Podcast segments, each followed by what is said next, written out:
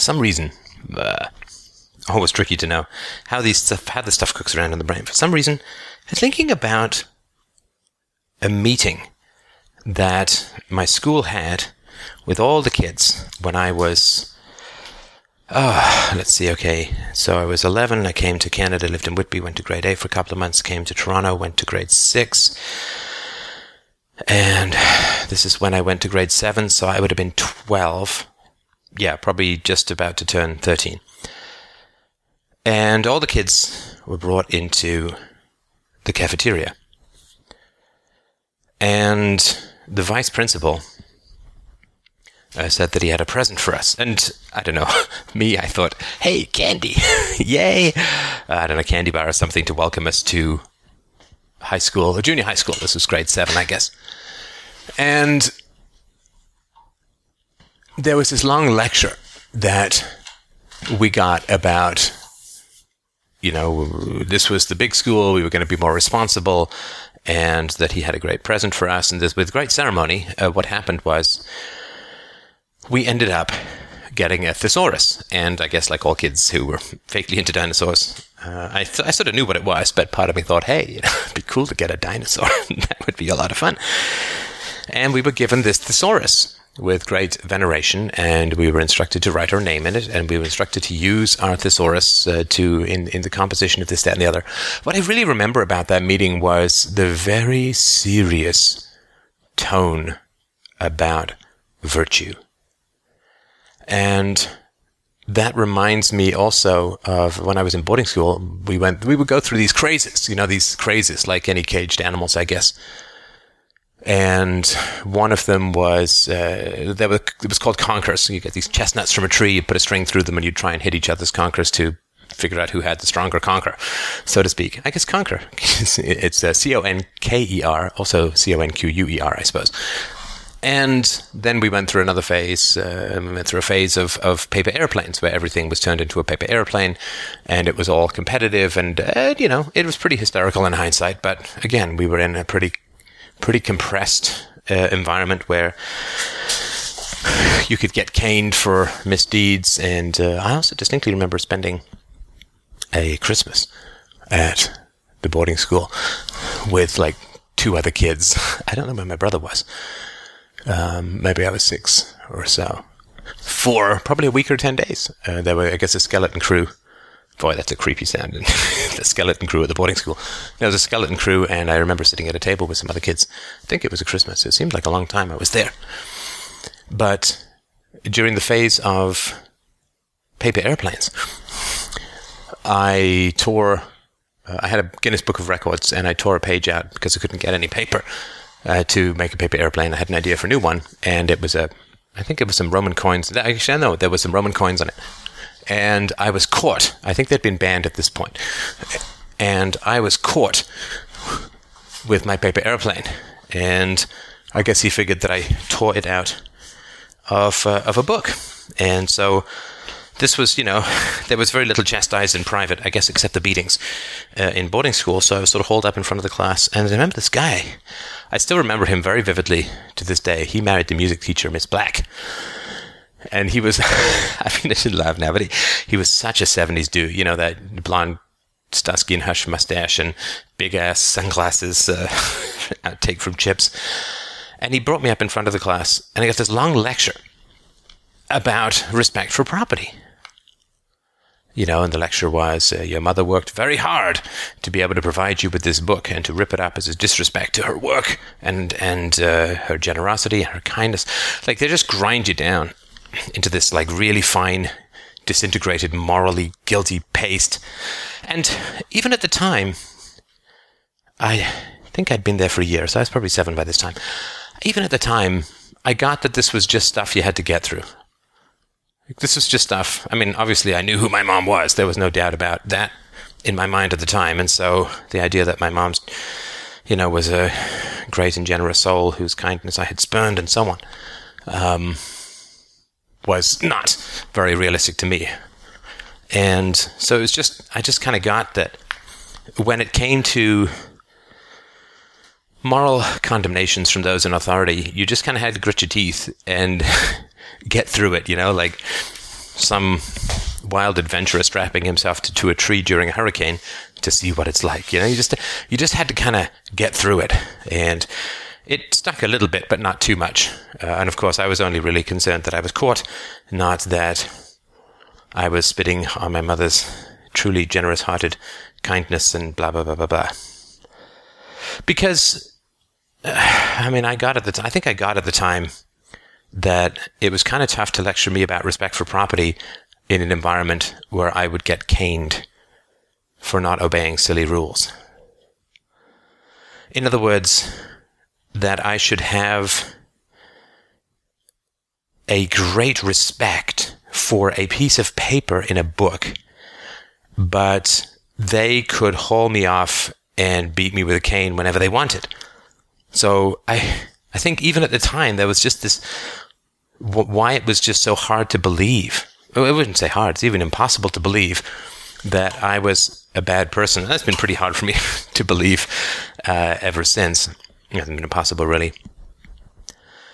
And I, I didn't get this at the time, I don't think, but I did feel a great sorrow during these sorts of lectures, particularly the one in boarding school.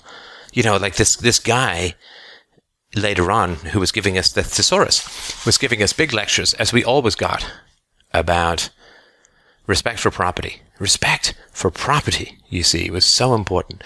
You had to take care of your thesaurus and feed it. and you had to uh, not bend the pages and you had to treat it with respect and, and all that. And I remember a friend of mine who was a great artist, he later became an architect, was a doodler. And he doodled in some of his textbooks, and the teacher found this out and hauled the textbooks up and humiliated him in class, in front of class, for like 10 minutes. Oh my God, it was brutal respect for property and other people have to use this and who are you to deface it and to debate you know i think she ended up making him pay for the textbook which is you know pretty pretty expensive and what I really got from people in authority when I was a kid, and these are just, you know, you, you have the same nonsense, I'm sure, uh, in your life, so I don't need to keep illustrating it with examples from my life. But you know, we were all forced to go to school and we were forced to take the classes that other people wanted. And we had virtually no choice in what it is we could do. Uh, we weren't allowed to choose our schools or whether we went to school or our parents weren't allowed to choose whether they paid, whether they had kids or not, or liked the school or not, or sent their kids to school or did something else. And so it was really hard when when we were all like to go back to the thesaurus meeting, we were all hauled into this auditorium, this cafeteria. You know, the bell rang and we all got herded in by the teachers like a bunch of sheep with sheepdogs. And then we were taught about respect for property, but we were being treated as property disrespectfully. Right? We were being treated as property disrespectfully. And this is the weird disconnect that goes on in authority systems, particularly state authority systems. You must treat the communal property with respect, but you as a private individual will be uh, hit or detained or or any sort of any number of things, any number of punishments. You'll be herded around, ordered to go here, there, and you'll never be asked whether you're interested in what you're being taught or what you would like to learn instead. You will never be allowed to deviate from the rows and the marching orders that are being laid down in front of you. you. Your life is like you have as much choice of direction as a train without even any switches. And so we were treated as property, as property disrespectfully, but we were told to treat inanimate property piece of paper, a book, with great respect. And I do remember watching my friend get attacked and humiliated by the teacher for doodling in his textbook. I do remember thinking at the time, well, why the fuck don't you treat us with respect? And then, as water goes down a hill, we will treat books with respect. Right? I mean, there is, of course, a kind of petty rebellion, and there is boredom in the way textbooks are handled. Um, I mean, I remember it was very common, particularly in science and math textbooks, that yeah, page 22, go to page 65, page 65, go to page 42, page 42, go to page 89, page 89, go to page 126, page 126. You realize the teacher's been watching the whole time, don't you? there were doodles, there were defacement messages from one person to another because everybody was so bored and so constrained and so constricted and so tired. Because, of course, in any private school system, free school system, nobody would ever start school for teenagers at 8.30 in the morning. It would be 10 probably, or whatever, because a teenager just doesn't wake up that, that early or that well. And so I remember feeling that if the teachers wanted us to treat property with respect, then should they not teach us to treat us with respect.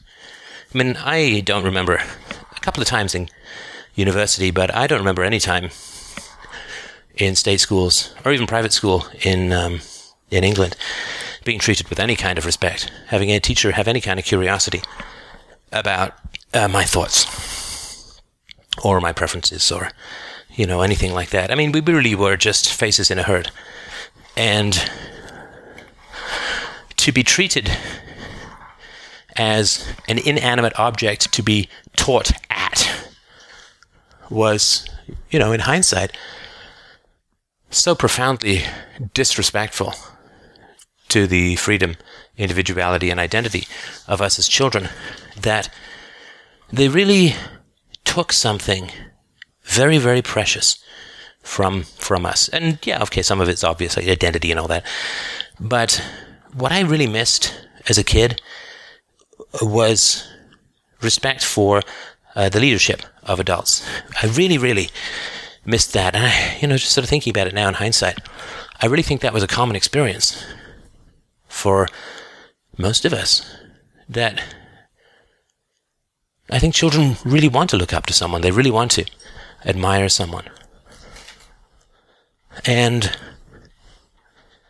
that was taken away by these petty, pouty, hypersensitive moralists that were everywhere in that environment. The slow, grinding, wildly hypocritical moral lecture that I received so many times as a kid was just so sad and ridiculous, so pathetic. And you can see this actually in in British comedies, the lack of respect for authority, the lack of respect for parents. Uh, somebody posted this on the board. Outnumbered is a British comedy. I've watched a few episodes. And it's very key, very key that the parents are kind of ridiculous and the children have no respect for them. But that's the case, of course, in a state of society that you will always lose respect for your parents because of the hypocrisy in the essence of a state of society. That the children are told not to use violence, but everything, almost everything that is achieved in society at a, any kind of national level is achieved through the coercion, coercion of the state. Or you tell children not to use violence, but the entire school system is based on coercion. So, it's really hard for kids to take that kind of stuff seriously. And I missed, I missed having an authority figure to look up to, but to be inspired by, to be ennobled by, to be encouraged by, not necessarily by any particular individual example, but just to look up and admire someone would have been great. But even more fundamentally than that, I think it was that I had virtue taken away. I had goodness, the self respect that comes from goodness, the happiness that comes from goodness, the pride, the benevolence that comes from goodness. All of that was taken away because goodness was co opted and owned by pompous, vainglorious, petty bureaucratic fools who used it as a kind of Fargo based wood chipper on the souls, C S O L E S. Anyway, on the souls of the children. And that was very sad. That was a very sad thing. The same thing almost happened with exercise for me. But anyway, we don't have to worry about that. I mean, just really goodness is, right? Because we weren't allowed to exercise our reason, and therefore we weren't able to achieve virtue, and therefore we could not achieve happiness as children. I mean, it's fundamentally robbed in that in that way. It was very sad, very sad thing. And I think another thing that was really clear was that there's such an enormous escalation involved in moral lectures. I mean, morality is, as I've always argued, the most powerful thing in human nature, in human society, in the world, in human society anyway. And so when someone takes a moral stand, or somebody makes a heavy, deep, and powerful moral argument, there really is a very, very powerful line drawn in the sand. And that line is if you question this, if you expose anything about this, I will fuck you up big time. I will go medieval on your ass, so to speak. That is something that you really see in these kinds of moral arguments. So, yeah, in the school system, it's you know it's really obvious. If you uh, if you were to question, like to say, okay, so we're supposed to treat this with respect, but how are we being treated with respect in this whole system? Well, there would have been just something horrendous could come out of that, just horrendous. This is why people become so afraid of virtue, and and rightly so. It's a very powerful thing to start to overturn in society. Exposes a huge amount of hypocrisy and the gravest and greatest evil in society, which is the use of hypocritical virtue for the sake of achieving power over others. Well, that's about as bad as it gets. So I just wanted to share some of these memories and share some of the sadness that I have that inspiration and virtue was taken from me uh, as a as a kid with all this hypocrisy and power mongering. So I hope, and let me know if you've had similar experiences. Um, I would be interested to to hear.